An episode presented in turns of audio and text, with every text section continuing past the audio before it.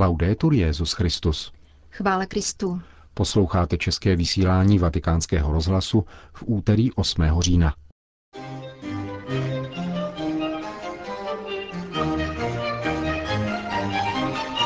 Modlitba, která není mechanickým úkonem, může činit zázraky, řekl mimo jiné papež František v dnešní ranní homílii.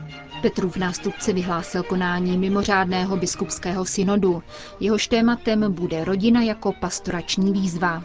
O své práci mezi bezdomovci vyprávěl papežský almužník arcibiskup Krajevsky v rozhovoru pro deník Osservatore Romano.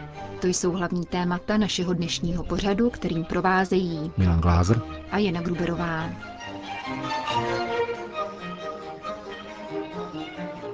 Zprávy vatikánského rozhlasu.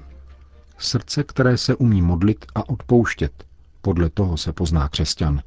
Vysvětloval dnes ráno papež František homílii při Eucharistii v kapli domu svaté Marty. Dnes se četlo evangelium, které zmiňuje světici, již je tento dům zasvěcen.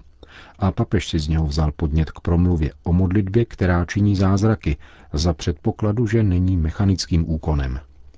Marta a prorok Jonáš. Tyto dvě postavy nového a starého zákona, podané v jednotlivých čteních dnešní liturgie, spojuje tatáž neschopnost.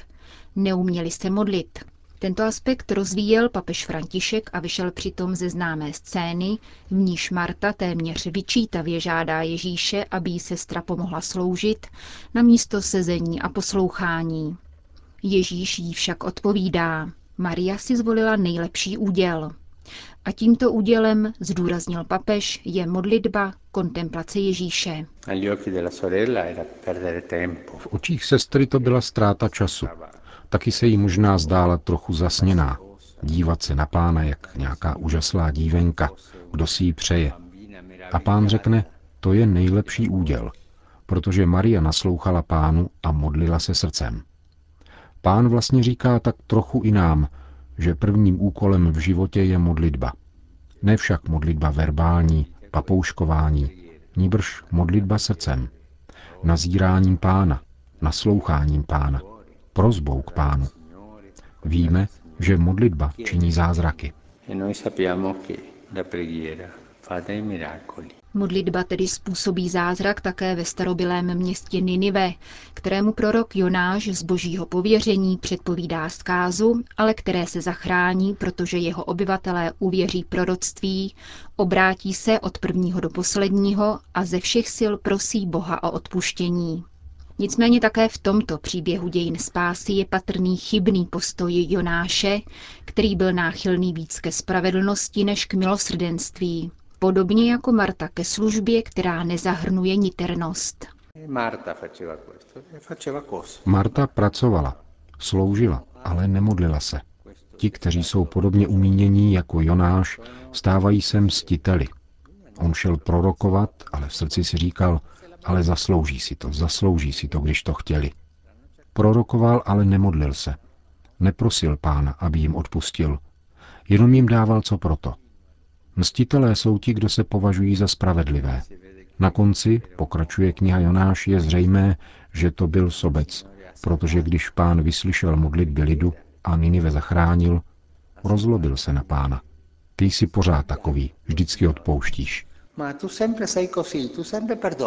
Proto modlitba, která je pouhou formulí a nesídlí v srdci, uzavíral papež František, jakož i pesimismus nebo touha po pomstě bez odpuštění, to jsou pokušení, kterých se křesťan musí neustále varovat, aby si vybral ten nejlepší úděl.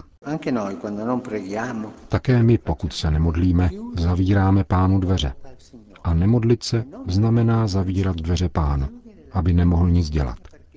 Avšak modlitba tváří v tvář problému, svízelné situaci či kalamitě je otevřením dveří pánu, aby vstoupil, aby věci napravil, protože on to umí zařídit a znovu uspořádat. To je modlitba, totiž otevření dveří pánu, aby něco mohl učinit. Zavřeme-li dveře, pán nemůže učinit nic. Mysleme na tuto Marii, která si vybrala nejlepší úděl a ukazuje nám cestu, jak otevírat dveře pánu. Řekl mimo jiné papež František v dnešní ranní homílii. Vatikán. Tiskové středisko svatého stolce dnes oznámilo, že svatý otec František vyhlásil svolání třetího mimořádného generálního zhromáždění biskupského synodu. Bude se konat ve Vatikánu ve dnech 5. až 9. října příštího roku na téma pastorační výzvy rodiny v kontextu evangelizace. Datum synodu vyplynulo ze zasedání generálního sekretariátu biskupského synodu, které začalo v pondělí večer a pokračovalo dnes dopoledne. Svatý otec se účastnil obou setkání v římském sídle sekretariátu na Via della Conciliazione, tedy hlavní třídě, která ústí do náměstí svatého Petra. Připomeňme, že papež František v nedávné době jmenoval nového generálního sekretáře biskupského synodu arcibiskupa Lorenza Baldisseriho, dosavadního sekretáře Kongregace pro biskupy. Jeho mandát je zcela konkrétní revidovat normy, které upravují synodní práce, aby synod mohl pracovat účinněji a s větší účastí místních církví. Podle nového projektu by synod netrval pouhé tři týdny, nýbrž tři roky a sestával by se z několika etap. Po úvodním zasedání v Římě by synodní otcové návrhy k projednávaným tématům konzultovali v místních církvích a poté se vrátili k závěrečné diskuzi opět do Vatikánu. V tomto smyslu by synodní práce převzali model koncilových prací. O reformě synodu dlouhodobě debatuje samosynodní zhromáždění biskupů a také papež ji označil za jednu z priorit současné církve.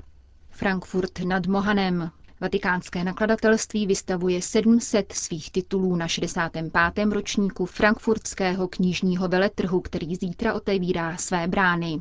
Stánku vatikánského nakladatelství vévodí zmenšená reprodukce obelisku ze svatopetrského náměstí, zatímco na jeho podlaze se rýsují známé římské dlažební kostky. Stěny výstavní plochy o rozloze zhruba 100 metrů čtverečních tvoří sloupy nesoucí výstavní svazky. Letos to jsou zejména spisy kardinála Bergolia, encyklika papeže Františka Lumen Fidei, avšak rovněž výbory posledních katechezí Benedikta XVI., sbírka postních meditací emeritního papeže nebo přepis jeho konverzací s novináři na palubě letadla. K mnoha novým titulům nakladatelství náleží například Evangelium a umění, duchovní cvičení biskupa Vojtily pro umělce z roku 1962 či pastorační dopisy ve stopách druhého vatikánského koncilu, vězněného větnamského kardinála Fantuana. Jak zdůraznil ředitel vatikánského nakladatelství otec Giuseppe Costa, v průběhu veletrhu bude jednat s více než stovkou zahraničních nakladatelů a vydavatelů. Itálie. Představení františkánského kláštera San Lorenzo a Pílio, založeného jižně od Říma svatým Františkem, reaguje jako první na papežovu výzvu otevřít řeholní domy potřebným. 74-letého otce Angela Di Giorgio zasáhla slova svatého otce z Římského centra pro uprchlíky, sdělil italskému listu. Rozhodl se proto v historickém objektu s 8 hektarovým pozemkem, který obývá sám s jedním spolubratrem, vyhradit 26 pokojů s vlastním sociálním zařízením pro páry v důchodovém věku. Národnost zájemců není rozhodující. Žadatelé však projdou přísným výběrem. Ubytování a stravování poskytne klášter – zatímco od ubytovaných žen se žádá pomoc v domácnosti, od mužů pak péče o budovu a zahradu. Klášter, který v roce 1937 navštívil svatý Maximilián Kolbe, leží v horské nedotčené přírodě a své prostory poskytuje rovněž pro duchovní cvičení a rekreaci. Kvůli nedostatku povolání mu již před několika lety hrozilo uzavření. Kvůli rozhodným protestům místních obyvatel však bylo nakonec toto rozhodnutí pozastaveno.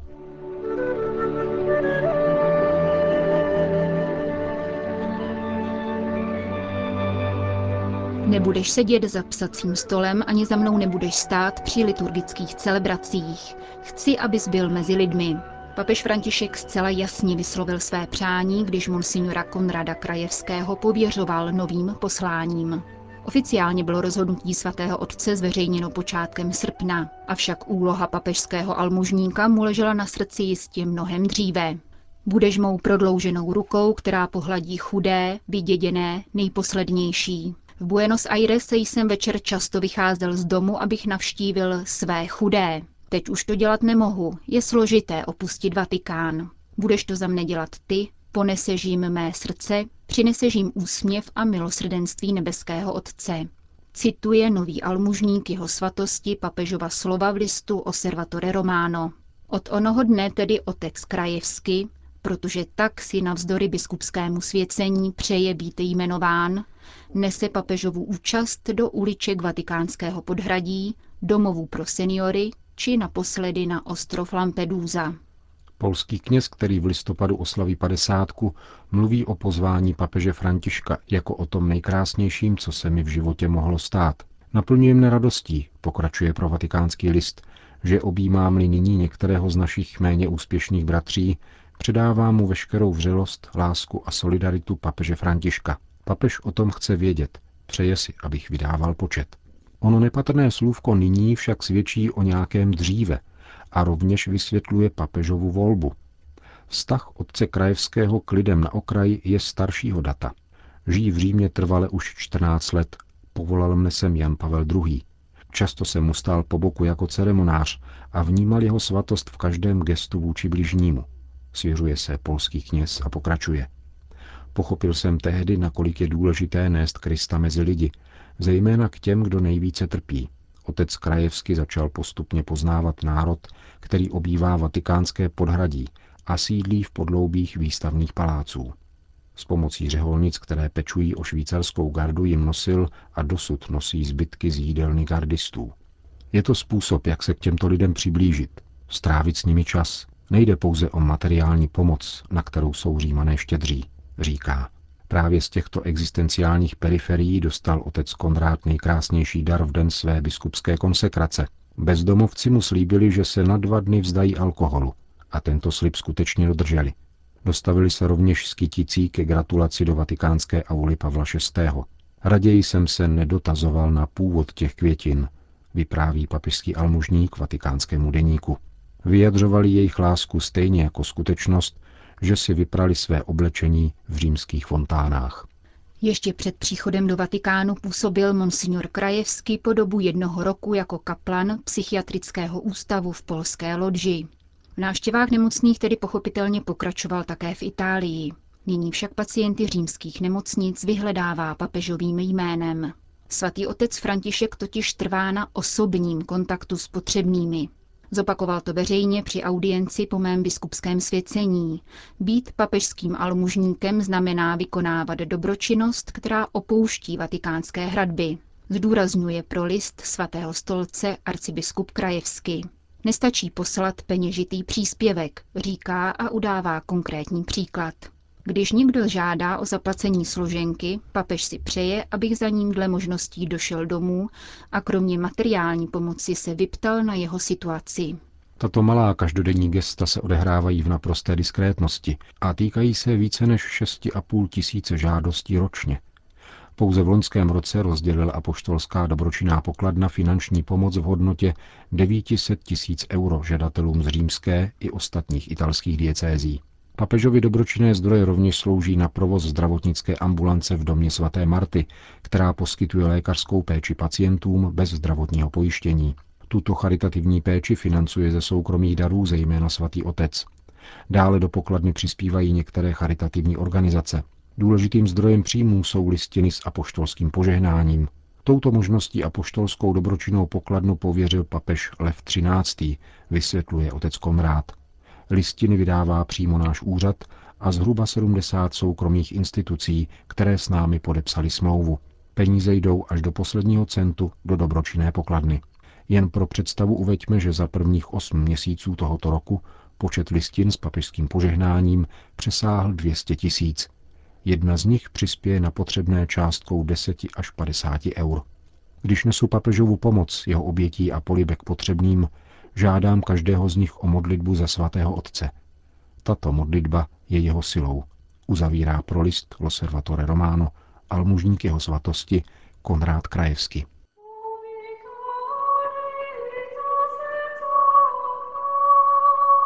Končíme české vysílání vatikánského rozhlasu. Chvála Kristu. Laudetur Jezus Christus.